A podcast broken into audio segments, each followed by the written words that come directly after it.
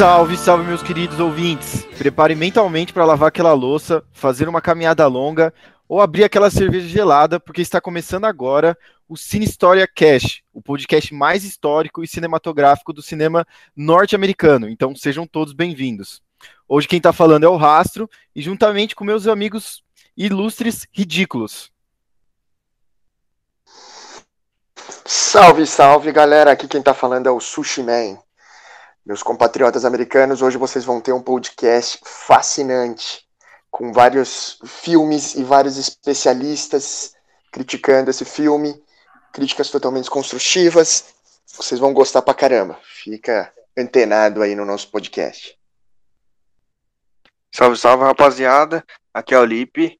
É, prazer imenso estar aqui com vocês mais uma vez. Espero que vocês curtam muito, é, ouçam bastante, compartilhem. E é isso, tamo junto. Salve, salve família. Alfredo aqui. É uma honra estar, mais, estar aqui mais uma vez com esses caras, esses especialistas. E é um prazer falar sobre hoje um assunto tão importante. E fiquem ligados que o podcast vai estar massa. Então, rapaziada, o nosso tema de hoje, como todo mundo falou que é um tema muito importante, é sobre direitos civis, ou civil rights, né? E os filmes que a gente escolheu para aquecer esse debate foi Selma, feito em 2014, e Mississippi em Chamas, que é de 1988. Em Mississippi em Chamas, embora o personagem principal, é, que é um investigador da FBI, ele é o mesmo ator do primeiro Homem-Aranha. E nesse filme ele não vai estar tá caçando o Homem-Aranha, né? Ele. No filme do Homem-Aranha ele é o Duende Verde, mas ele não está caçando ninguém, né? De um super-herói. Mas enfim. Começando com Selma e sem muito spoiler, o filme ele conta a trajetória do Luther King no Alabama em 1965 Naquele momento ele estava lutando pelo direito ao voto, né? Que era uma a, a cidade de Selma tinha poucos eleitores afro-americanos, né? E aí tem uma das suas é, uma das suas marcas, né? De, de atos históricos que é a, mar, a marcha de Selma, né? Que ele passa a ponte lá e é televisionado, enfim. No filme mostra essa cena, né? Mostra também no filme o seu contato direto, assim, ligações com o presidente da época, que é o Lyndon B. Johnson, né? Enfim, é, um dos exemplos de, desse baixo número de votantes é a personagem Annie Lee, né? Que logo de cara, no começo do filme, ela vai tentar tirar o seu, digamos assim, seu título de eleitor, e ela não passa, assim, porque o cara foi bem filha da mãe com ela, assim, ele, tipo, começou a fazer uns, umas perguntas que não tinha nada a ver só para reprová-la, entendeu? E no Mississippi em Chamas conta a história de dois investigadores da FBI, o Alan Ward e o Sr. Anderson, né? É, eles são acionados porque no, no, enredo da história some três jovens do movimento estudantil que estava saindo do Alabama. É, só que quando, quando, você vê o filme, você sabe que eles não sumiram, né? Eles foram assassinados por pessoas locais. Só que na história ninguém sabe o que aconteceu com eles, enfim, as, é, e eles vão investigar todo esse caso na cidade, né? E a cidade, ela se mostra um grande recanto da Ku Klux Klan, assim, acontece várias fitas, os dois investigadores vão brigar em vários momentos, e na minha opinião, é, os dois filmes são fantásticos, mas o Mississippi em Chamas, ele acaba perdendo muito mais, porque ele é um filme que tem muito mais ação, assim. E o que, que vocês acharam do filme aí, molecada? Eu achei muito animal, inclusive porque a Oprah participa do Selma, né? Ela é a eleitora que não consegue nunca passar, é, ter o seu direito ao voto, né? A Annie Lee é o nome da personagem. E o, tanto Selma como Mississippi em Chamas são filmes é, muito bons, com propostas totalmente diferentes, né? Que nem o meu grande amigo Rastro já falou aí. É, o Mississippi em Chamas ele é mais cativante, né, por conta da, da ação, por conta de uma revolta, é uma montanha russa de emoções. O Selma, ele é um filme é, com uma, uma emoção um pouco mais presa à indignidade, à é, indignação, né? Você fica muito indignado com a situação toda. É, e você acha até que o que aconteceu, assim, a conquista deles foi quase que é, como é uma questão de igualdade, você fica com um gostinho de quero mais. Eles deveriam ter conseguido mais, né? Pelo tanto que eles sofreram. Né? Já o Mississippi em Chamas, você taca fogo nos racistas lá de alguma forma, de uma forma ou outra. Então tem essa, esse, essa sensação de satisfação um pouquinho maior. Mas os dois filmes, é, em questões históricas, assim, é de uma conquista imensa dos dois movimentos, um mostrando o lado dos federais, né, no sul, e o outro os próprios, quem está protagonizando é o próprio movimento negro, é, na liderança do, do Luther King.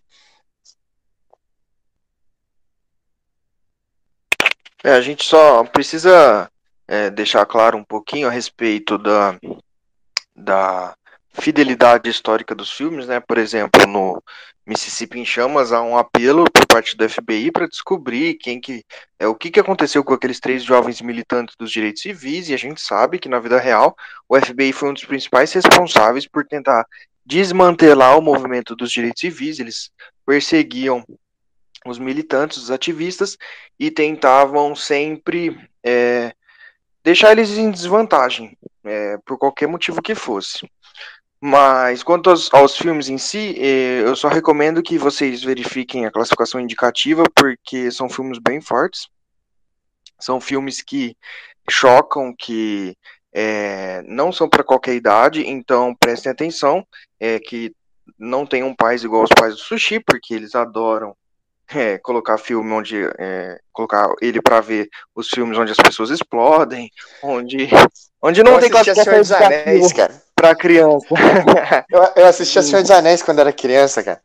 Mas voltando, mas voltando aos filmes, é, Mississippi em Chamas eu achei bem interessante porque é, os estados que eram confederados, eles trouxeram consigo uma trajetória muito forte em relação ao racismo, em relação uma superioridade racial dos brancos por, em relação aos negros, e isso mostra bem no filme, né, que eles não gostam que o status quo se altere, eles querem daquele jeito, e dizem até que os negros vivem bem, é, ou, ou, são, são passivos, né, da própria história, porque eles não têm muito, muita escolha, e em relação ao Selma, é, é um filme que mostra a luta, né? É, especial, especificamente pelo voto, mas é um filme que mostra também a união, é, mostra muitas coisas interessantes a respeito do, do movimento dos direitos civis.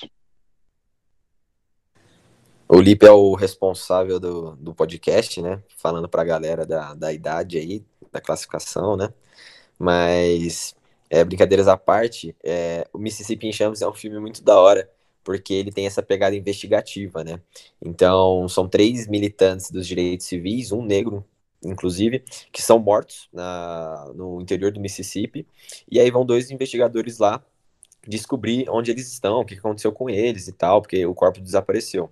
E aí lá eles se deparam com uma sociedade extremamente racista em todas as suas instâncias, né? Desde o, das pessoas que trabalham é, na polícia, no cabeleireiro, e até o juiz da cidade, assim, da, do estado, que favorecem os, os racistas, e a justiça vai ser colocada é, no, em questionamento ali no filme, né? Porque é muito interessante que eles abrem uma discussão de fazer justiça pelas próprias mãos no filme, porque o Rupert, que é o investigador mais velho, ele conhece é, a cultura ali, a cidade ali, e ele sabe que a, da, da forma legal, né, da, a, pela lei, para prender aquela galera, vai ser muito difícil.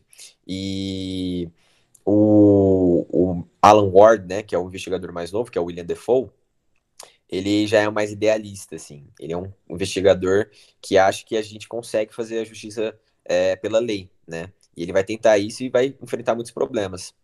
E agora, Selma é um filme mais. É, não tem essa pegada da, do entretenimento, da, da, da, investigação, da ação. Mas é um filme bem legal para mostrar um período da vida do Luther King, da marcha, né?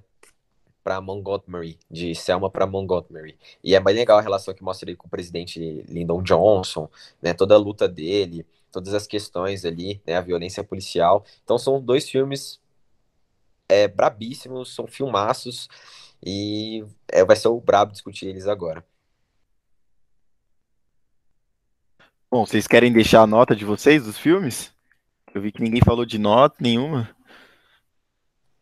Ah, não sou muito de dar nota para filme, mas eu gostei muito dos dois, assim. Acho que eu prefiro um pouco Mississippi, porque eu gosto mais de filme de investigação. Daria uns nove para Mississippi, porque eles dão uma romantizada ali na FBI.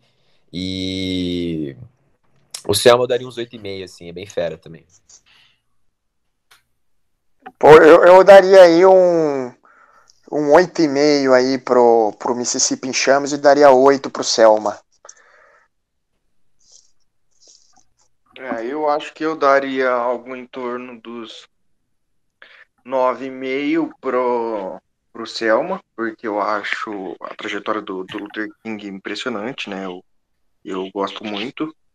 Uh, e uns 9 pro filme Mississippi em Chamas, porque apesar de eu gostar muito do, do entretenimento, do, da, do que deixa a gente ali roendo as unhas, eu acho que, de certa forma, é, prejudica você não trazer é, a fidelidade histórica dentro do filme, com, por exemplo, o FBI sendo dessa maneira como foi é, mostrado no filme e não condizente com a realidade.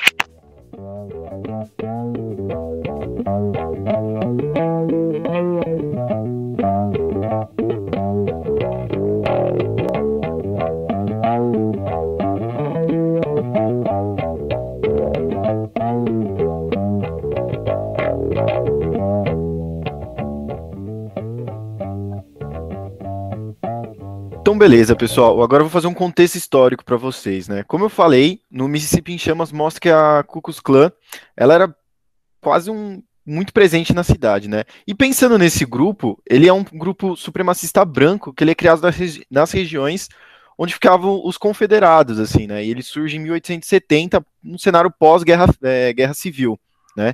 É um grupo que tem forte caráter religioso, é, os seus crimes ele era direcionados é, contra pessoas negras ou até branca, pessoas brancas que ajudavam pessoas negras, né? E essa, esses crimes, né, a, a, as direções para essas pessoas era através de falsas acusações, ou seja, os caras falavam assim, mano, esse cara, sei lá, é, agrediu uma mulher branca, não sei o que lá, e tipo, sem prova nenhuma, e esse grupo ia lá e agia, assim, né? Então um grupo terrorista, supremacista branco, e ele existe até hoje, assim, né? Mas enfim, e nesse mesmo período que ele foi criado, em 1870, vão surgir algumas leis estaduais e municipais que vão trazer para as cidades locais, assim, as cidades que vão adotar essas leis, questões de separar as cidades, né? Então ficaria uma, uma parte para as pessoas brancas e umas partes para as pessoas negras, né? Isso vai afetar no transporte, restaurante, teatro, escola, enfim, várias várias esferas públicas dentro de uma cidade, né? É, também tem a questão do casamento, né? Foi proibido durante um bom tempo a, a, o casamento interracial, né? E um dos casos mais famosos desse, desse, dessa parte em relação ao casamento é o caso de Loving versus Virginia nos anos 50, né? Um casal que eles vão eles vão entrar na justiça muitas vezes para ter como validade a, a sua união, né? Ô, ô Rastro, esse cara que esse, nesse casamento aí, você lembra se era um eram é, os dois, o casal era branco ou era um negro ou uma não, negra? era um, era um rapaz branco e uma mulher negra, né? Entendi. E os dois, se eu não me engano, eles, eles não casam na Virgínia. É, eu acho que eles vão até Washington casar, e aí quando eles voltam para Virgínia, o caso, é, o casamento deles não é validado, assim. E aí eles vão entrar por, por justiça estadual, só que eles não conseguem. E aí depois só na em questão quando a, é, eles aplicam uma, uma, uma, justiça federal que eles vão conseguir ganhar, assim, o caso, né? Mas, enfim, Entendi. tem outros exemplos também, né? Mas esse é um é, dos que mais não, ficaram famosos. Inclusive, eu tô perguntando porque naquele filme é, O Estado Livre de John, né? Hum. É, a trama toda é porque um ancestral desse John, é, ancestral não, um, um descendente dele, ele não consegue casar porque esse John teve relações com uma, uma negra também, e aí ele não ele não poderia casar por ser descendente de negros, entendeu? Mesmo o cara sendo branco. Então, para você, para todo mundo ver aí, os ouvintes virem como é já radical fica, o negócio. Já fica a dica de filme aí, então. Bom, mas voltando nas, nas, leis, né? Essas leis elas vigoraram de 1870 até os anos 60, né? Que o ano 60 vai ser marcado aí pelo a, a, o ano do, dos direitos civis, né? E elas ficaram conhecidas por uma, uh, pelo um nome popular chamado Jim Crow, né? As leis Jim Crow. A ideia da, da Suprema Corte Americana naquele momento em estabelecer esse, é, esse conjunto de leis era tentar trazer um, um, um pensamento de que ah, eles são iguais, porém separados, né? Então, é uma igualdade dentro de uma separação, assim, né? E isso ficou marcado como período de segregação racial, né? Então, é, muitos estados vão, ter bastante movimentos de lutas, né? Que vão ir contrário a essas leis, né? Mas, enfim, os movimentos de direitos civis, eles ficou muito marcante para os anos 60, né? Até porque tem a Marcha de Washington em 63, o Prêmio Nobel de Luther King, a presença de Malcolm, Malcolm X, a aprovação da Lei dos Direitos Civis em 64, né? Que essa aprovação ela vai colocar o fim da separação, é, da segregação nos espaços públicos, né? E posteriormente, que é marcado no filme, em 75 vem uma lei, é, uma lei federal que acaba com essa é, a prática de segregação racial na questão eleitoral, né? Que a gente vê isso no, no filme Selma, né? E nos anos 40, um pouco antes aí, é, já estava borbulhando também, o movimento civil ele já era latente, né? A sua força. É, os anos 40 ele vai ficar marcante pela questão da Segunda Guerra, né? Os Estados Unidos estavam presentes no conflito, lutando contra a Alemanha nazista, enfim. É, contra a opressão do, dos judeus, né, a questão do holocausto e tal. Então, basicamente, os Estados Unidos se colocava naquele momento como um, o, o, país que lutava contra a, a, o fim da liberdade, né? Então, ele era um país que apoiava a liberdade e estava lutando por ela naquele, naquele momento, né? E despertou um questionário muito forte dentro dos afro-americanos, né? Até porque também tinha uma segregação dentro do exército. E o pensamento, basicamente, do, do, dos afro-americanos naquele momento era: peraí, a gente está lutando contra um autoritarismo, né? A gente está lutando contra, enfim, uma, o holocausto que priva as liberdades individuais dos judeus e de outros, outros, outros grupos étnicos. Só que acho que a gente que se diz um país livre e democrata, a gente vive uma privação da liberdade dos, dos povos afro-americanos, né? Então, o questionar da, dos movimentos civis já estava já era muito recente e estava começando a criar cada vez mais força, né? E o palco da Segunda Guerra vai dar ênfase para isso, né? E o presidente da época, que era o presidente Roosevelt, ele coloca a questão da discriminação racial na pauta da agenda nacional, né? Então já vai ganhando cada vez mais força. E aí, pulando já para os anos 50, é, esse momento ele vai ficar por, marcado por algumas questões, né? É, tem a, a, a, comparação da agenda nacional é, contra a discriminação racial. Para alguns, feria o princípio americano do autogoverno local, né? Que é uma ideia que eles têm por lá. E muitos falavam assim: olha, essa prática aí de colocar como pauta é, nacional, ela se assemelha a uma prática da União Soviética. Ou seja, eles vão olhar e vão falar assim, mano, é, a questão do movimento de direitos civis e, e, entrar isso como pauta nacional é, é quase uma prática socialista ou comunista, enfim. Então, esse momento de guerra, guerra fria vai acabar dificultando a, a, os direitos civis, né? Tem, temos também como marcante a, a, personagem chamada Rosa Parks, né? Ela é uma ativista negra do direito civil que em 57 ela se recusa a ceder o banco dela em um ônibus para um branco, né? E isso vai ficar muito marcado, assim, vai dar o que falar. E também em 57 é fundada a Confederação da Liderança Cristã, né? É... Ela é fundada pelo Luther King, né? E também temos o boicote do, de um ônibus em 55, enfim.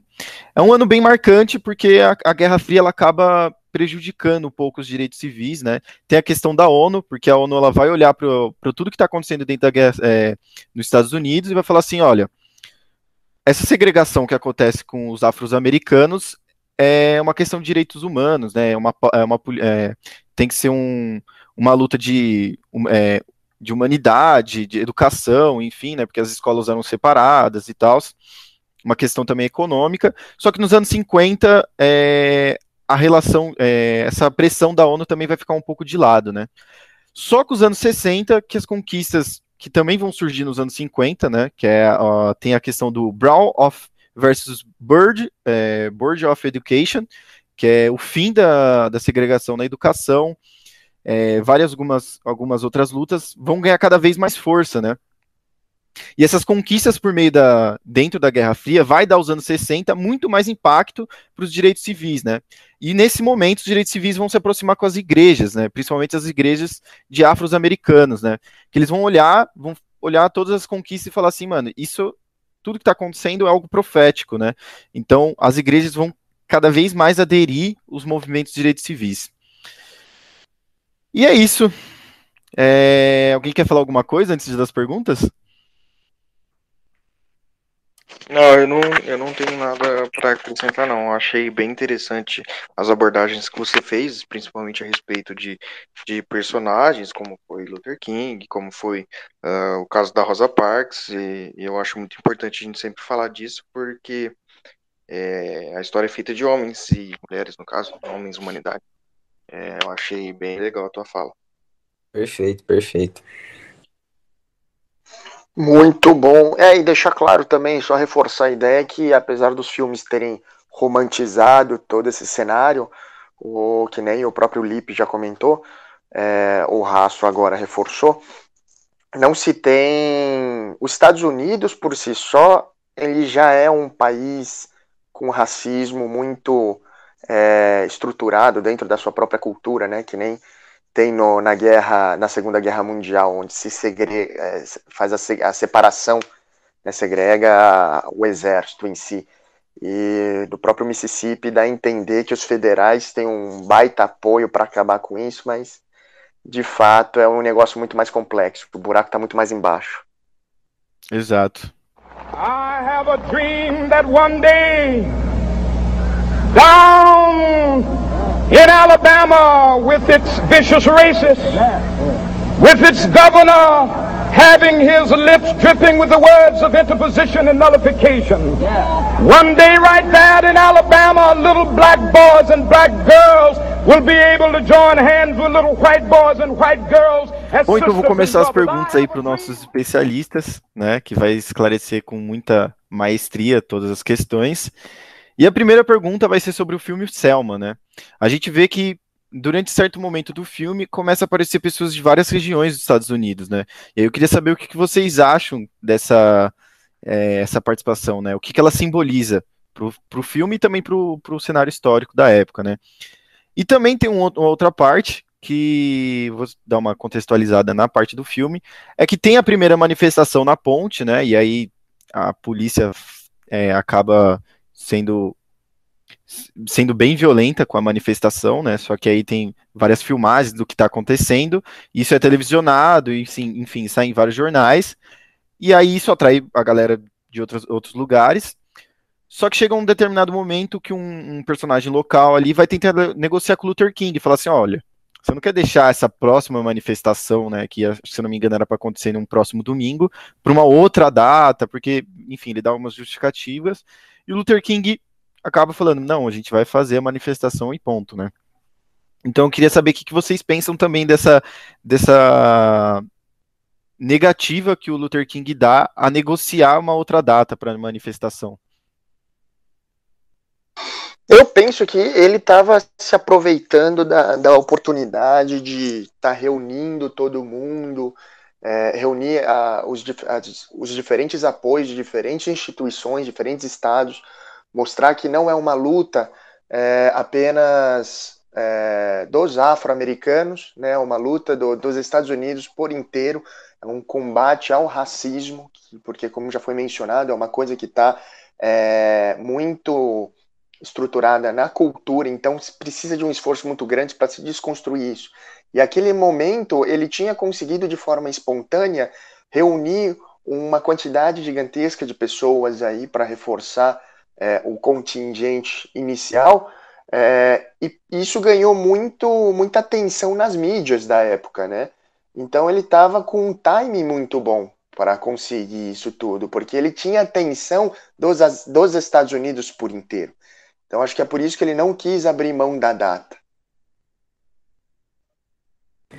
Eu acho também que ele não. É, primeiro, que o fato da galera de ter mais pessoas, além do movimento negro, além dos negros nas manifestações, é, é, agrega no sentido que as pessoas vão olhar para a TV agora e vão ver diversas pessoas, e não só os negros, apanhando, é, sofrendo, e aí vai ganhando mais comoção, mais força, né? Quanto mais pessoas agregando no movimento, entrando para o movimento, mais força ele ganha, né? E, e aí as pessoas se sensibilizam, né? Se simpatizam pela causa, e vai fazer mais força para os, os projetos, né, pelas leis afirmativas a passarem, né? E vários momentos o, o Luther King durante o filme ele conversa com o Lyndon Johnson, falando é, a gente precisa passar isso, a gente precisa de leis afirmativas para garantir com que não haja segregação, para garantir que não haja racismo eleitoral. E aí ele fala calma, calma, não está na hora ainda. É, eu acabei de passar tais medidas para vocês, calma, vamos com calma. Aí fala, a gente não tem mais calma, não tem mais como negociar, é agora ou a gente vai fazer manifestação. Se você não fazer o que a gente quer, a gente vai, não tem mais calma, as pessoas estão morrendo, as pessoas estão apanhando nas ruas. Então é mais ou menos isso que eu penso sobre essa situação. É, eu acho que é, o motivo, né, é, como os meus queridos colegas já falaram, né, dessa, dessa vinda de, de outras pessoas, é, é, de outros estados, para participar da manifestação, é porque eles se sensibilizaram pela causa, né? É, aquela a primeira a primeira a primeira manifestação que foi televisionada, onde onde os manifestantes apanharam demais, eles sofreram muito. É, sensibilizou o, o pessoal é, dos, outros, dos outros estados e, e, fizeram com que eles se unissem né, no, no movimento para poder é, colocar os, os ativistas no mesmo patamar de outras pessoas, dos brancos, né, onde eles pudessem ter os seus direitos validados, né? Porque por mais que, que a lei ou, ou algo é, permitisse é, que eles pudessem, por exemplo, votar, sempre havia uma brecha, sempre havia algo que os, os brancos faziam para que eles não conseguissem o direito de, de, por exemplo, realizar a votação. Então, acho que isso sensibilizou todo, todo um, um país, em, em, de certa forma, né, trazendo é, eles para participar dessa manifestação em busca de, de direitos iguais é, para todas as pessoas. E também é, tem uma discussão no próprio filme que mostra que é, eles achavam que se tivessem brancos no meio da manifestação, não haveria a violência que, que teve quando é, a manifestação foi feita apenas por negros. Então, a questão do, do, da, da vinda de outras pessoas por isso, é, para é, a manifestação, se deve a isso. Agora, em relação a, ao fato é, de não mudar a data, é que eu acho que se por acaso ele mudasse a data, o movimento em si perderia o time, né, como vocês já disseram aí, porque muitas pessoas vieram de fora e, e, se, e se eles deixassem para outro dia, eles perderiam parte desse apoio, porque as pessoas tinham suas vidas, tinham suas coisas para fazer. Então, eu acho que é, se ele adiasse, ele sairia muito desmoralizado, né? Eu, é o que eu é, penso. Bom, e também é, é, meio que ceder à vontade dos políticos, sim, dos sim, brancos. Sim. É, e mostra que, tipo, se a pauta dele, assim, né, ou como ele agia na ideia de desobediência civil, se ele se ele aceitasse essa troca de, de dia, parecia que ele ia estar colaborando, assim, né? Não ia ser mais uma desobediência, né? Exatamente. Exato. Tanto que ele fala que pro, pro representante do governo para ele negociar com, com os policiais, né? Com quem não queria que aquela manifestação acontecesse, porque ele não abriria a mão. A forma que Martin Luther King é, protestava é, é, em alusão ao Mahatma Gandhi, né, numa desobediência civil e que se espalhou por outros movimentos também, como teve alguns movimentos é, durante as ditaduras aqui na América Latina. É, ele não poderia ceder porque é isso que vocês falaram, eles saíram muito desmoralizados, eles perderiam a chance de, de mostrar que eles têm forte e era uma, uma, uma atitude de quem mostrava assim, a gente chega, não aguenta mais, a gente não quer mais isso, a gente quer ser ouvido, a gente quer ter o mesmo direito que nós merecemos porque somos iguais, no caso, no filme, né? Então eles não poderiam de jeito nenhum ceder aos pedidos do, daquele representante. Então, acho é, que é basicamente isso. Contextualizando também um pouco a galera, acho que todo mundo sabe quem é o Martin Luther King. Mas, só para deixar claro, ele foi um pastor, né? É, militante do movimento negro, a favor do movimento negro. Ele foi um grande orador da, do, da década de 60, que militou né, pela causa dos direitos civis, foi um dos principais expoentes, né, um dos principais líderes ali, junto com Malcolm X e outros. Então, ele adotou uma medida é, que é a desobediência civil, inspirada muito em Mahatma Gandhi, na Índia, né? Que é você protestar sem violência, sem o uso da força. Então, mesmo que haja truculência contra você, você não vai responder com violência, você vai responder uh, de forma pacífica, né? Isso é chamado de desobediência civil. E a gente pode ver muito isso no filme, né? Que os policiais, mesmo sendo truculentos, as pessoas fogem, elas não reagem, né? E é bem interessante de ver isso no filme.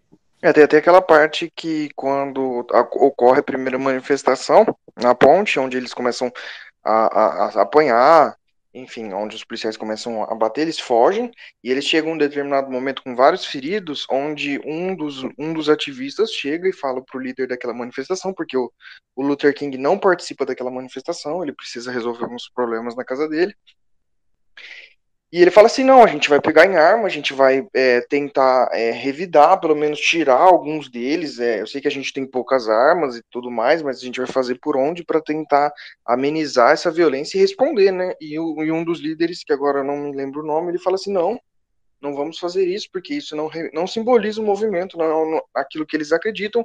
Além do mais, que se por acaso vocês, é, no caso eles, tirassem um dos policiais, conseguissem matar um dos policiais, eles responderiam isso com uma força maior ainda e usariam isso como justificativa para desmoralizar o movimento né, dos ativistas, porque é, eles chamariam é, os ativistas de pessoas que, que são incontroláveis, que não podem ter é, direitos é, iguais, porque não são iguais, enfim, é, justificaria a violência.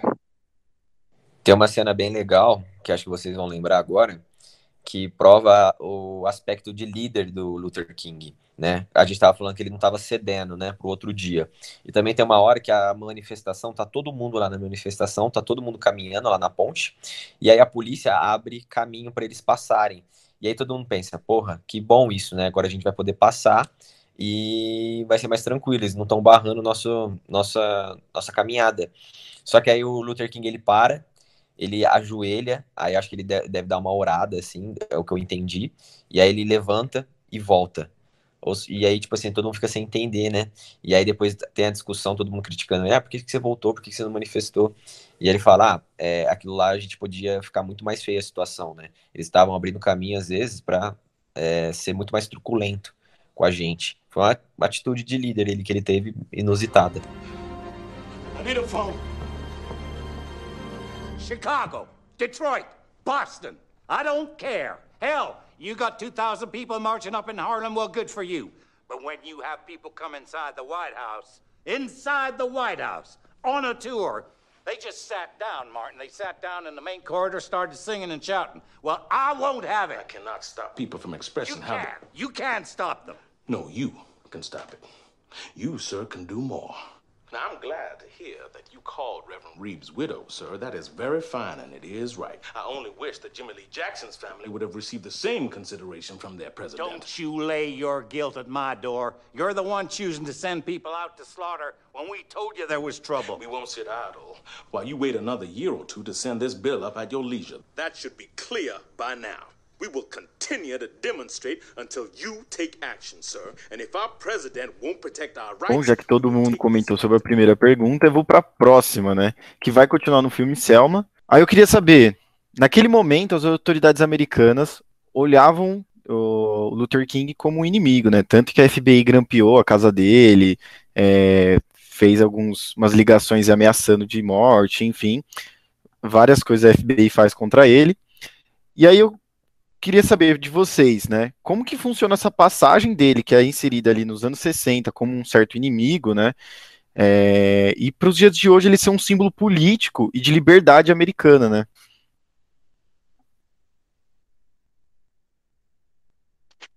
Ah, eu acredito que é, muito se modelou, né, da, da figura que era Martin Luther King Jr., é, porque uma pessoa que ele era defensor da liberdade, defensor de, é, de uma igualdade, né, vamos dizer assim, é, transformou ele hoje em dia algo diferente do que ele era visto naquela época, que era inimigo, né? Porque, como o Sushi já disse anteriormente, havia uma ainda há, não, não, não deixou de, de existir, mas um, um, racismo estrutural, né? E, e eles viam é, o, o Luther King como alguém capaz de combater esse status quo que existia dentro da sociedade, e ainda existe, dentro da sociedade norte-americana. E hoje em dia ele é visto como uma pessoa que foi extremamente importante para dar talvez o pontapé inicial na, na busca por uma melhora na condição é, da vida das pessoas negras ou, ou, ou até numa, num aspecto de liberdade maior, né? Então eu acho que é, é talvez o principal motivo para ele ter se tornado é, deixado de ser o inimigo e se tornar um representante assim é, da nação, é, como alguém que lutou pela liberdade, é, como alguém que se tornou um símbolo político de, de freedom, né? Vamos dizer assim, como eles falam. Eu acho é, é, incontestável a importância do Martin Luther King, todo mundo reconhece né, a importância dele como líder ali, é, daquele momento histórico, ele entrou para a história, mas naquele momento, na década de 60, o governo pintava ele como um inimigo da nação, um cara que é, fazia um, pro, é, um protesto pacífico e que defendia a causa dos direitos civis, né? Então, e os Estados Unidos, com isso, é, investigava ele, é, vigiava ele, grampeava a casa dele, é, fazia ligações é, incitando com que, que, ele estava traindo a mulher dele. Inclusive tem uma cena no filme que mostra isso. A mulher dele sofreu muito, né, nessa, é, nesse período, né? Então é bem tenso, assim, e, é, e é, é, é contraditório pensar, porque os Estados Unidos, ele é a maior democracia do mundo, o país que é o que a gente conhece, né, essa democracia, país da liberdade, país das oportunidades, mas é um país que se assemelha a uma ditadura nesse momento, parece, né, porque ele vigia os, o, o, o cara, é, não só ele, também outros líderes importantes, o Malcolm X sofreu muito com isso, com perseguição da FBI, né, com um grampeamento, né, que era um líder já um, oposto ao, ao Luther King, no sentido que o daquela medida que a gente falou antes da desobediência civil, o Martin Luther King pregava isso, o, o, o Malcolm X ele pregava a defesa dos negros é, pegando as armas, né? Então, se o negro precisar se defender é, da violência policial, ele pode utilizar as armas para isso, né? Ele defende uma uma defesa, é, uma reação na defesa, né? E muitos enxergavam ele como radical por causa disso, né? E aí ele é contraposto com Luther King nessa visão e, e demonizado assim pelo governo americano. Tanto é que tem uma cena do, do filme que fala, ah, que o presidente fala, ah, você é o Luther King, beleza, mas pelo menos você não é aquele Malcolm X lá, radical, tal. Então, é, essas, esses líderes assim que mudam o status quo dos Estados Unidos, eles sempre acabam sendo vigiados, é, crampeados dessa maior democracia do mundo aí. É bem que eles fazem, é, eles fazem uma associação muito clara ao próprio comunismo, né? Porque a gente está falando aí de um período de Guerra Fria também. Uh, então se tem até uma cena onde o, o, o, o governador de Alabama está conversando com o presidente da época, se eu não me engano, é o Lyndon, Lyndon B. Johnson, né? E o, o governador do Alabama era o George Wallace, né? E ele, eles estão conversando no sentido assim, é, o governador do Alabama fala, pô, você quer que a gente dê direitos iguais, né, para esse pessoal? Ou seja, agora a gente está dando o direito de dividir a mesa em um restaurante ou dividir assento no ônibus para o restaurante é, em ônibus, né, dividir assento em ônibus. É, mais tarde a gente vai estar tá dando o direito ao voto para eles, né? Daqui a pouco a gente está distribuindo é, riquezas sem precisar trabalhar, né? Então, na cabeça deles, eles estão usando o próprio comunismo como desculpa do que eles estão fazendo, que é a liberdade plena dos estados, né? Então, esse é o nosso estilo de vida, é assim que a gente quer viver, então a gente tem que ter a liberdade de fazer isso. Agora, se for igualar tudo, vai acabar, o resultado final seria o comunismo, né? Então, por isso que acho que o, o Luther King tem esse, é, de, em primeiro momento, ele tem essa, a, a, tem a percepção dos outros americanos, assim dizendo, dos americanos em geral, que ele é um inimigo por conta disso, porque em, tanto sul como norte, o inimigo em comum é o comunismo. Né? Então, a, a, a técnica usada é associar esses movimentos de igualdade civil para a, o, levar para o lado comunista que tem as ideologias igualitárias. Né? I'm sorry. I haven't done this for a long time. Did you make a speech the night that you beat up your wife, Clinton? Huh? Did you? Did you strike a blow for the white man that night? Huh? Get out there.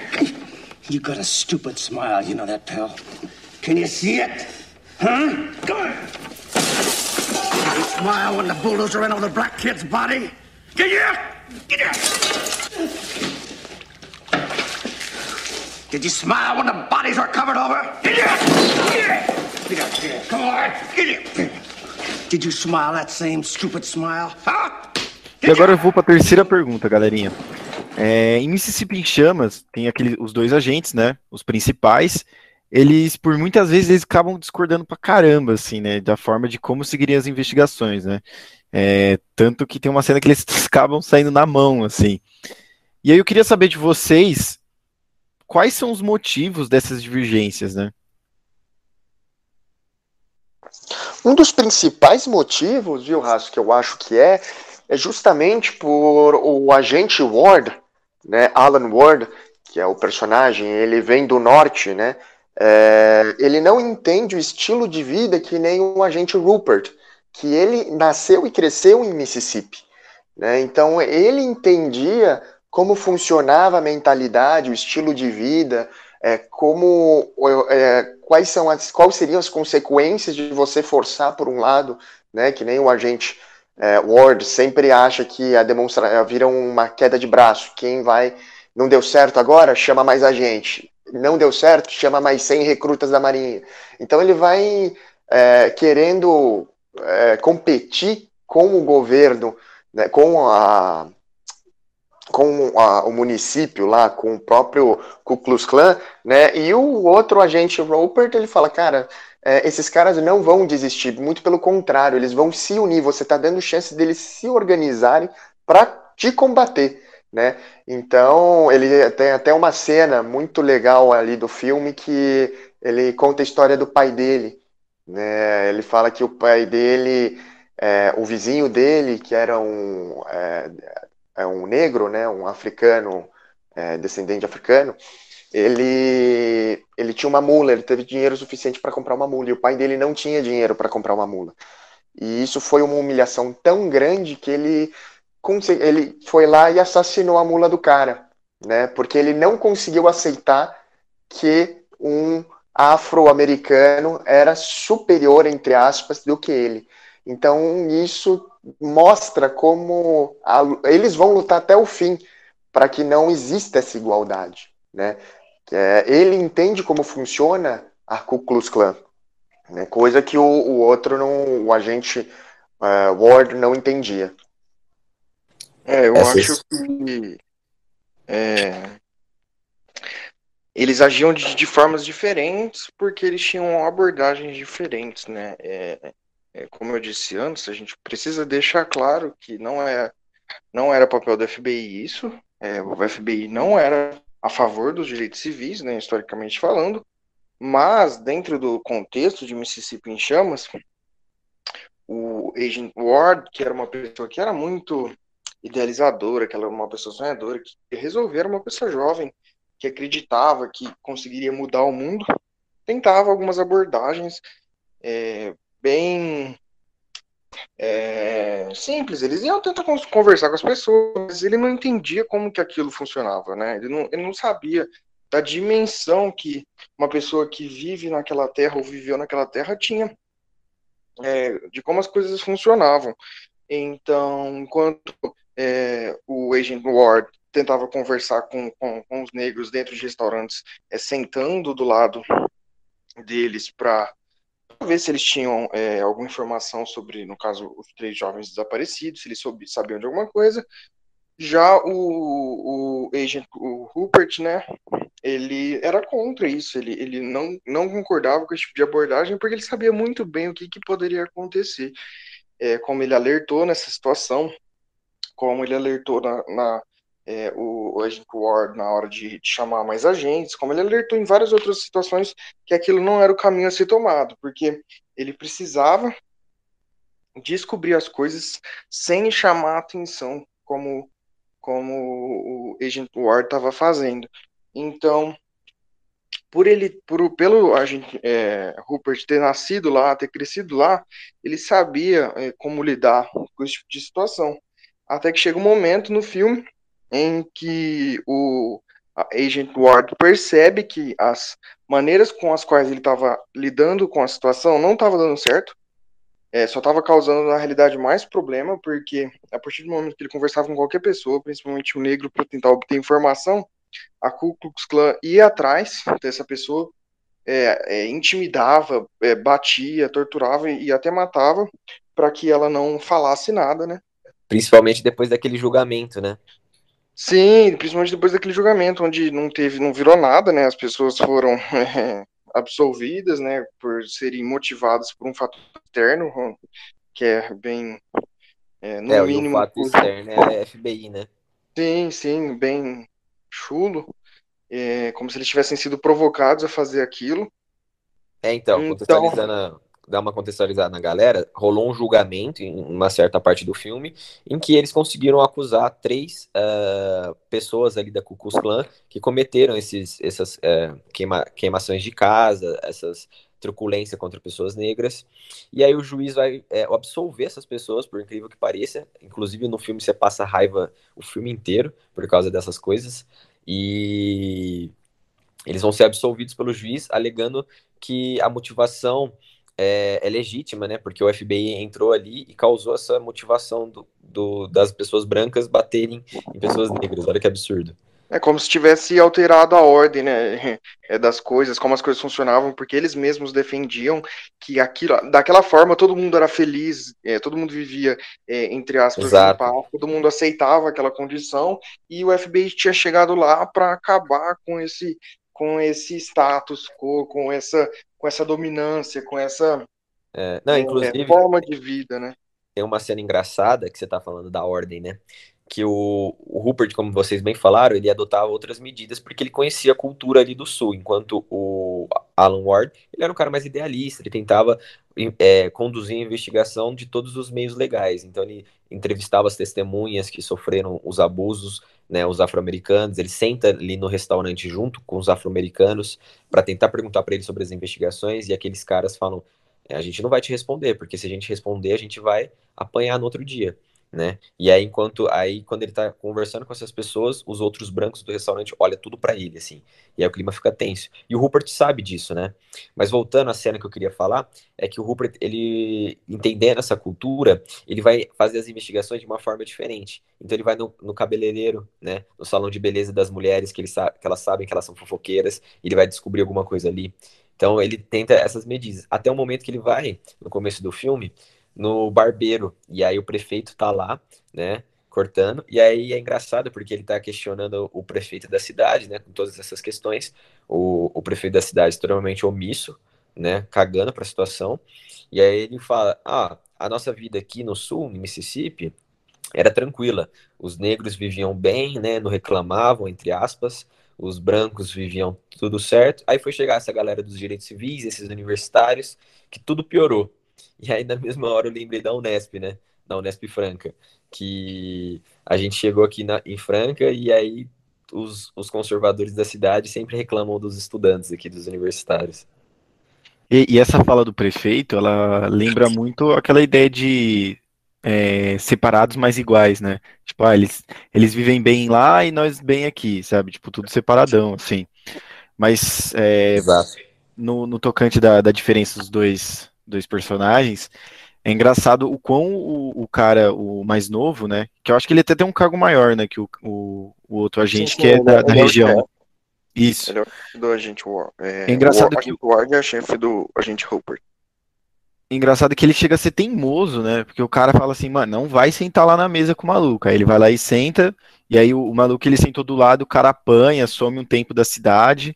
Aí depois o cara fala assim, meu, não precisa acionar tanta gente do FBI para o é, caso, né? E aí ele chama muita gente, a cidade fica, tipo, furiosa com o FBI, né? Mas eu acho que a maior diferença dos dois é a simplicidade do, da investigação, né? O cara que é da região, ele parece chegar no sapatinho, assim. Ele, mano, ele sabe que os caras. Você tem que saber chegar e, e saber falar também, né? Porque a, a hora que ele vai na. Ele vai investigar a cabeleireira, que não é a cabeleireira Leila, mas ele vai lá na casa dela, porque ela é casada com. Acho que ela é casada com o capitão da, do, da polícia local. É, de um dos Era, era, era delegado. Era o Delegado. delegado. E o outro acima dele, que, no- que foi O no xerife. no final absolvido, era o xerife. É. Não, e o xerife, ele é aquele caipira clássico, né? Que masca tabaco e gospe no chão. É isso ligado? Fumando paia. É. Mas a diferença é que, tipo assim, o cara tá lá investigando o delegado, e aí ele já vai conversar com a mulher, assim, mas uma conversa como se ninguém quisesse nada. Aí depois ele volta, porque ele tinha uma obrigação de fazer uma investigação de, de uma hora mais ou menos. E aí ele conversa também tomando chá com ela, e aí ele pega várias coisas, né? Ele fala assim: olha, eu vi um quadro da família dela, ou da família dele, que tem um cara fazendo um símbolo da KKK, né? Então ele, tipo, ao mesmo tempo que ele conversa assim, sem querer nada, ele começa a investiga, investigar de forma legal, assim. Tem uma outra hora também que tá tendo, acho que uma oração de que eu acho que morre um rapaz negro e a galera tá orando lá, e eles vão tentar investigar e o cara chega já, tipo, diretamente com as perguntas e ninguém fala nada. E aí ele pega uma flor assim e vai falar só, só sobre a flor, assim, e depois que ele vai ganhando a confiança da galera, né? Eu acho que é interessante essa, É, essa diferença de macaco velho, né? comportamento. Sim. É, só precisa, só, só para eu concluir uma, uma ideia, é, o, o Alfredo falou a respeito da, da, da- daquilo que o Agent Ward fazia, né, que era de praxe, vamos dizer assim, no FBI, e o que eles citam muito é a questão do procedimento, né, que o procedimento do FBI, o Agent Ward sempre falando isso, procedimento do FBI é questionar, é, ir direto na vítima, é, ou, ou, ou na pessoa, enfim, perguntar o procedimento é recrutar mais pessoas para procurar, o procedimento é isso, o procedimento é aquilo, mas que naquele caso não, não funcionaria de forma nenhuma, só provocaria mais violência, só provocaria mais truculência, só provocaria mais perseguição, né? Então, assim, a partir do momento que ele percebeu isso, o Agent Ward, ele falou assim pro, pro Agent Ru- Rupert, né? Vamos fazer do seu jeito, né? Onde eles até discutem, né? É, sobre fazer tudo dentro dos parâmetros da lei. Então, acho que, que essas, essas são as principais divergências aí que, que eu e vocês é, citamos. É, e aí a investigação ela passa a ser conduzida de outra forma, né? E aí eles não fazem mais a, a- a- o procedimento da maneira legal, né? Da maneira rotineira. Então eles cometem até uns, alguns abusos de autoridade contra aqueles caras que estão sendo acusados, né? Porque eles sabem que eles não vão conseguir pegar aqueles caras da maneira certa, correta pela lei. Então eles vão utilizar de uma forma mais justiça pelas próprias mãos, né? Então eles é, assediam aqueles, aqueles caras que são supostos assassinos, eles pressionam, eles ameaçam, e aí eles acabam conseguindo, no final de tudo, eles conseguem o que eles querem, eles conseguem acusar eles, eles, eles conseguem informações de, de do- dos próprios caras que cometeram os crimes, né? E aí entra uma discussão legal que eu é, cheguei a, a refletir, que é sobre justiça pelas próprias mãos, né? Tipo, até que ponto, né? Isso é certo. Mas naquele momento, é, era uma forma que eles tinham de utilizar daquilo, né? Mas, ao mesmo tempo, o, a lei é a única, que, a única coisa que nos mantém ah, racionais, né? E nos evita de ser um- animais. E, só que a lei não é justa para todos, né? Então, mas é, é legal essa discussão que o filme proporciona, né? É, Eu acho que assim, acho que a questão não é nem em relação à lei ser justa ou injusta, porque a lei ela é só um papel, que é uma frase que está escrita no papel, né? Quem controla, quem interpreta, quem é, pensa a respeito são nós, somos nós, né, os homens, e eu acho que é aí que mora o problema, né? Não nem se a questão é quanto à lei, mas a forma que você utiliza. A gente vê isso, por exemplo, no filme Selma, que existia é, a, a igualdade para votar, né? Só que os, os negros, eles não, não conseguiam, porque na hora de, de tirar o, o título, né, vamos dizer assim, eles inventavam é, mil e uma dificuldades para poder é, impedir que eles votassem. É, por exemplo, o cara lá tem uma cena que, que, a, que a Oprah, que é a atriz, né, ela chega para tirar o, o título dela, o cara pergunta quantos juízes tem em tal lugar, é, quantos tem, é, o nome de todos eles, enfim, faz perguntas que são totalmente fora da realidade para uma pessoa saber e só para justificar a negação. Então eu acho que não é a lei, eu acho que sim os homens, que são sim os homens que interpretam da forma que é conveniente eles e no caso conveniente para manter esse status quo, para manter é, é, conveniente como é, deixando eles superiores da forma que eles se achavam, né, é, com a segregação, com, com é, vantagens, com superioridade, enfim, é, dessa maneira.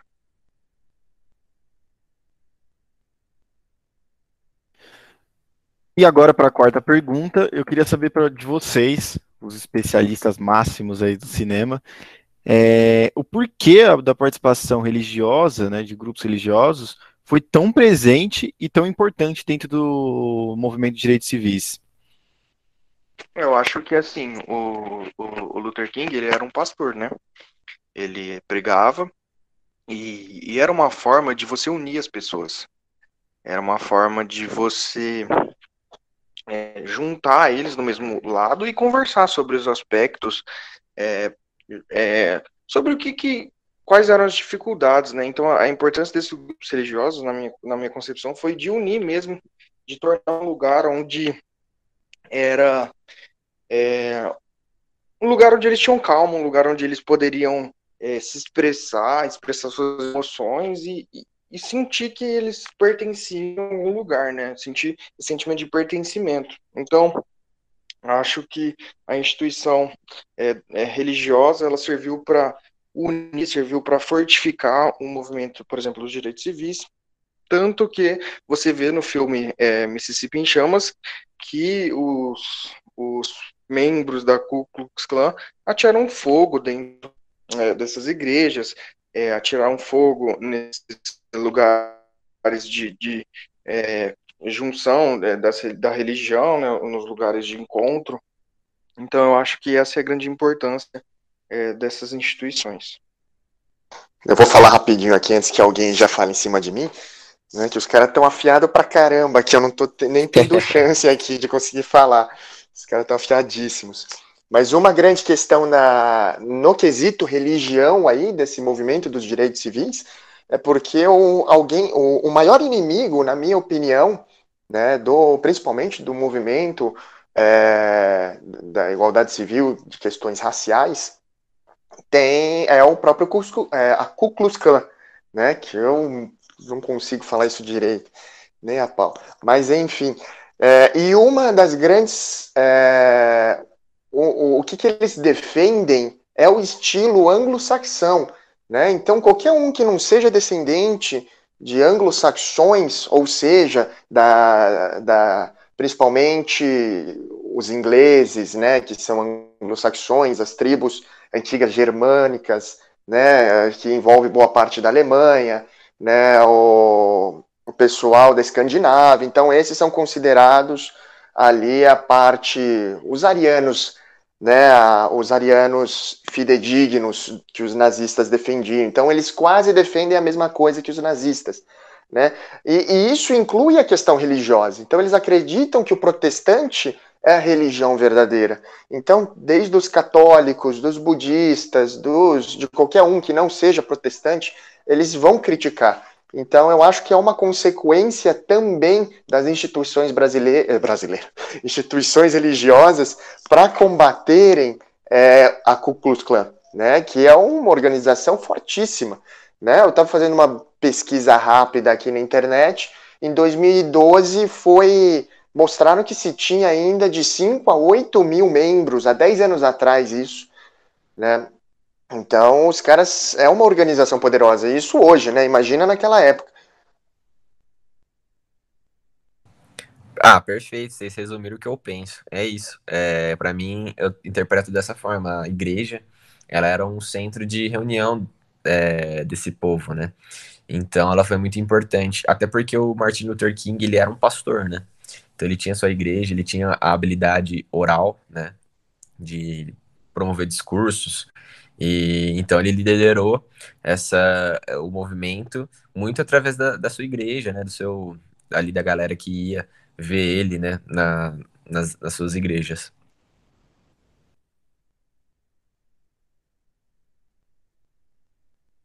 É, só pra gente explicar que esse boicote ao sushi que ele falou que ele não deixa falar é porque a gente é contra o absolutismo dele aqui, né?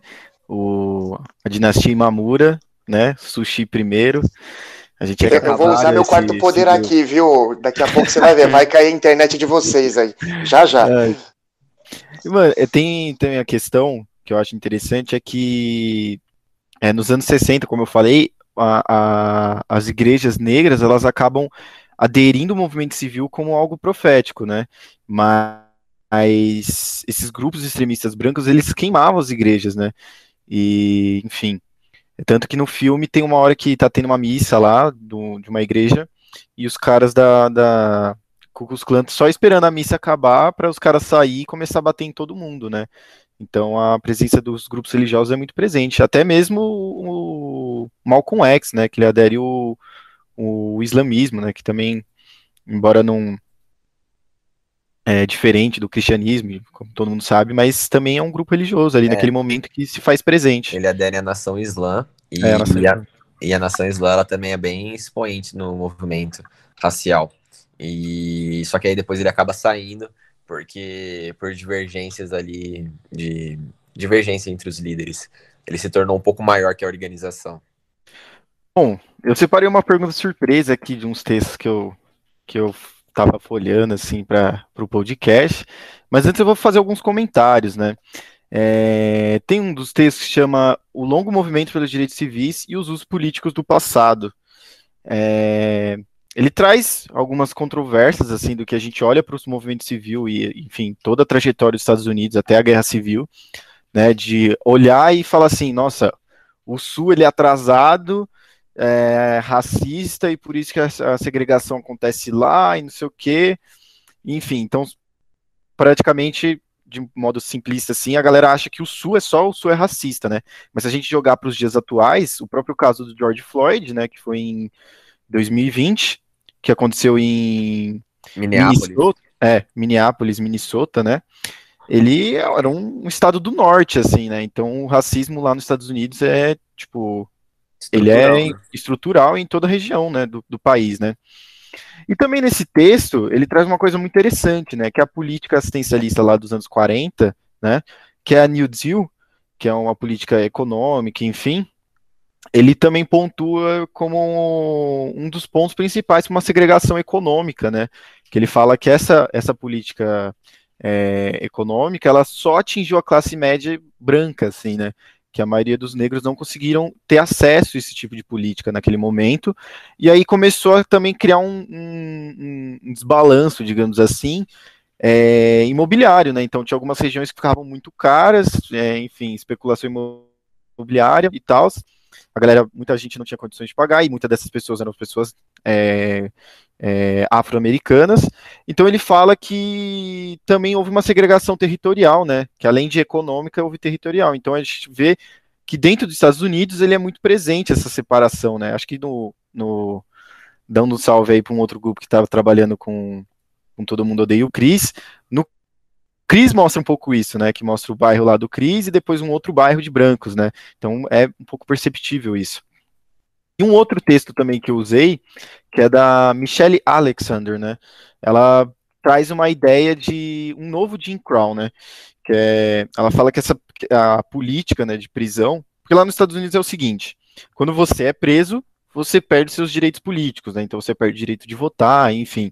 E ela faz uma relação metafórica, né? Ela fala assim, olha, isso é basicamente uma nova Jim Crow, né? Tá impedindo um monte de gente ter acesso aí e, a, e também tem a, um outro documentário que o Lipe vai falar, tem essa é, encarceramento em massa das pessoas negras, né? E ela traz um exemplo que é uma família Cotton, né? São quatro gerações, né? O primeiro não votou porque ele era um escravo, então ele não ia ter o direito ao voto. E, se eu não me engano, o, o, o bisavô, ele foi espancado até a morte, assim, com que ele se deparou com com membros da Ku Klux Klan ao tentar votar. Aí teve o, o, o, avô, né, que também foi impedido pela Ku Klux Klan, só que ele não foi, não teve, não foi assassinado, né? Teve o pai, que ele não pôde votar porque ele não passou no teste de alfabetização. E o último dessa geração, no, no, na, na, narrativa dela, ela fa ele fala que ela coloca que ele não conseguiu votar, porque assim como muitos homens negros foram rotulados de delinquentes e acabou sendo preso, né? Então ele perdeu o seu direito político. E aí eu queria saber para vocês, assim, que, que vocês olham para essa, meta, é, essa metáfora dela, né, de novo Jim Crow, o que, que vocês acham da política americana em relação ao racismo e depois de tanto tempo, assim, da, da luta do movimento civil, né? Essa ideia do encarceramento em massa ser uma nova medida de Jim Crow, né, de segregação racial, porque é, como o encarceramento nos Estados Unidos é uma medida muito forte lá e acaba sendo destinada muito à população negra, né? E aí acaba tendo essa metáfora da restrição da liberdade dos negros pelo encarceramento em massa. É muito, é muito, é muito legal essa ideia, interessante. E, inclusive, é, esse encarceramento em massa ele começou a ser muito forte na década de 80 devido ao combate às drogas, né? E aí uma medida utilizada para combater as drogas era encarcerar a população. E muito dessa população era a população negra, né? Então é muito interessante essa ideia sociológica, assim, de análise da sociedade americana. Eu acho que, como o Rastro falou, né, que eu ia citar um documentário, o documentário que eu vou citar é a 13 terceira emenda, tem na, na Netflix, é, creio que, que talvez seja é, mais tranquilo de acessar, e lá mostra, né, é, eu até utilizei ela como uma indicação para assistir no podcast da Guerra Civil, mas ele mostra muito é, a respeito desse tema, né, do encarceramento em massa da população negra e como que, é, como que isso é, ocorreu na sociedade norte-americana, né? O número de prisões é, a partir da década de 80, com essa guerra contra as drogas, criado principalmente pelo presidente Nixon, né, que foi um dos precursores assim dessa perseguição, eu falo é, a respeito do encarceramento em massa, a população, não vou lembrar é, de números ao certo, mas a população carcerária aumentou de forma exponencial da década de 80 até os dias de hoje, é, e, e tudo quanto é, justificado por essa guerra às drogas, né? Muitas pessoas que, que, que carregavam poucas coisas ou, ou é, e principalmente a população negra, era trancafiada, jogada na, na prisão, e como uma justificativa de, de, de uma guerra contra é, é, as drogas. Então, eu acho que é, tudo foi, foi tudo um, um, plano, né? Porque, como a gente já disse durante o podcast, lá ainda, é, como aqui, em outros lugares, existe um racismo estrutural muito grande onde essa superioridade velada, né, uma superioridade racial velada, é, é, é ainda é justificada por outras ações, como, por exemplo, é, o combate às drogas. Então, tudo que acontecia, você via lá uma pessoa negra sendo jogada, enquanto a polícia não, não aparece em bairros nobres para prender filhos de pessoas ricas é, que utilizavam também das drogas, né? Então, assim, a gente vê que há uma diferença muito grande de abordagem, há uma diferença muito grande da forma que as pessoas, é, e principalmente os agentes da lei, levam é, essa situação. E isso você vê hoje em dia, você vê, você vê uma notícia, você lê alguma coisa na internet, você vê. Quando é uma pessoa rica, uma pessoa branca, uma pessoa boa de vida, entre aspas, eles colocam lá como usuário, por exemplo, é, como, sei lá, filho de é, de alguém, em vez de colocar a pessoa como traficante, ou colocar uma pessoa como é, responsável por aquilo que ela estava fazendo. E quando você vê uma pessoa, é, um negro, uma pessoa de, de, de uma classe mais é, pobre, portando, sei lá, um, um, um, cigarro de maconha ou qualquer coisa do gênero, já coloca que ele é traficante, já é, acaba com a imagem dele, já desmoraliza. Então a gente só percebe que tem uma diferença muito grande é, no tratamento. Então, isso você observa bem nesse documentário da, da chamado 13 terceira emenda, que eu recomendo fortemente. É, a gente que aprecia a história, né, não que somos grandes entendedores, mas que a gente gosta de pesquisar sobre, né, se interessa, a gente sabe que tanto as histórias das Américas, no geral, ela teve um, uma política muito fraca para socializar os antigos escravos. Quando se teve essa, essa libertação dos escravos, principalmente na Guerra Civil Americana, por exemplo, o ato de, de se lutar contra a escravidão foi um ato político, né? foi uma estratégia para vencer o Sul, e não alguma coisa que partiu do, é, de uma necessidade do povo em si, de, do, de uma questão humanitária. E a mesma coisa aqui no Brasil. Né? A, a gente só consegue a, a libertação plena depois com a quebra é, com o fim da monarquia e o começo da república, né? Mas ambos, a América em geral, se planeja muito mal, né? É, em questão de é, não só dar a liberdade, mas de incluir ela de, é, na sociedade atual. Não se teve planejamento ou cuidados em relação a isso, né? Então a gente está pagando agora isso aí, isso aí que as pessoas não entendem, né? A grande maioria é, da, das pessoas, das, das, das elites ou da, das pessoas brancas, assim dizendo, que estão vivendo bem, elas não entendem a outra realidade. Né? É, então, se tem uma dificuldade na sociedade em geral aqui nas Américas, em questão tanto nos Estados Unidos como aqui no Brasil. Né? Bom, a gente está chegando quase no finalzinho do nosso episódio e agora eu vou abrir as recomendações, né? É, vou deixar para vocês como sugestão o filme Ali, de 2001, que ele é interpretado pelo Will Smith, né? Todo mundo conhece o Will Smith, ele é bem conhecido. Que ele é, ele é, interpreta o personagem Cassius Clay, né? Que é um grande lutador do ring, dos rings do boxe, né? Que vai ser conhecido depois como Muhammad Ali, né? E Muhammad Ali, ele conta toda a trajetória do, do desse personagem fantástico, né, do boxe, nos anos 60, que depois é, ele se recusa a lutar na guerra do Vietnã, né, que é o próximo tema do nosso podcast, e se converte ao islamismo, né? Então é um filme sensacional. Também tem um documentário, né, que é o Sou Ali, em 2012. E essa é a minha recomendação. A minha fica por Beto Entretenimento, já falei para vocês. Sou fã. E é isso. Eu tenho aqui uma recomendação que chama Em Defesa da Honra.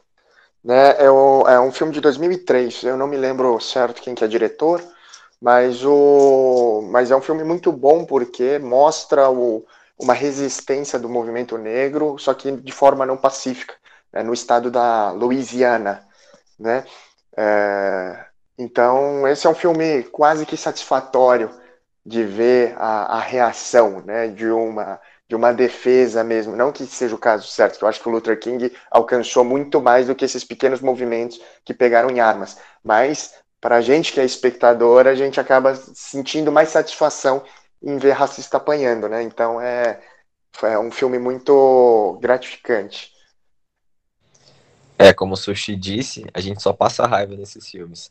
Mas o que mais tem é filme sobre esse período, né? Tem a, o cinema é recheado de filmes sobre esse período e eu vou recomendar aqui alguns deles que eu gosto muito. O primeiro é a gente falou sobre o Malcolm X, inclusive ele aparece em Selma, em algumas pequenas cenas. Mas quem quiser saber mais sobre a figura Malcolm X, tem um filme biográfico dele chamado Malcolm X do Spike Lee, que é um diretor muito importante para esse movimento assim do cinema norte-americano, né, de filmes que falam sobre esse tema, né? E ele tem um filme bem legal também, que é chamado Infiltrados na Clã, que é um filme recente, né, que mostra um, um policial se infiltrando na, na KKK, que a gente já citou aqui, né? E, a, além disso, tem mais um filme muito legal que, que lançou ano passado, chamado Judas e o Messias Negro. Inclusive, o, conta a história de um dos líderes do, dos Panteras Negras e o ator e o ator ele ganhou o Oscar, né, por interpretar o Fred Hampton, que o Lipe aí falou, tinha esquecido. Mas e uma série bem legal também da HBO chamada Watchmen, que é uma adaptação de uma HQ de quadrinhos, mas ela é, é adaptada para os dias de hoje, abordando esse tema na série. E é isso, minhas recomendações. Bom, galera, a gente vai ficando por aqui. Esse incrível podcast sobre direitos civis termina, infelizmente, mas semana que vem a gente vai ter nosso quarto episódio abordando Guerra do Vietnã e dois filmes de guerra brabíssimos. Vocês têm que ficar ligados, são dois filmes muito bons. Beleza? Vocês estão convidados então para o próximo podcast. E é isso, a gente vai ficando por aqui. Muito obrigado pela atenção. Valeu e falou. Falou, meus amigos. Abraço. Falou, rapaziada. Forte abraço, meus consagrados. Abraço.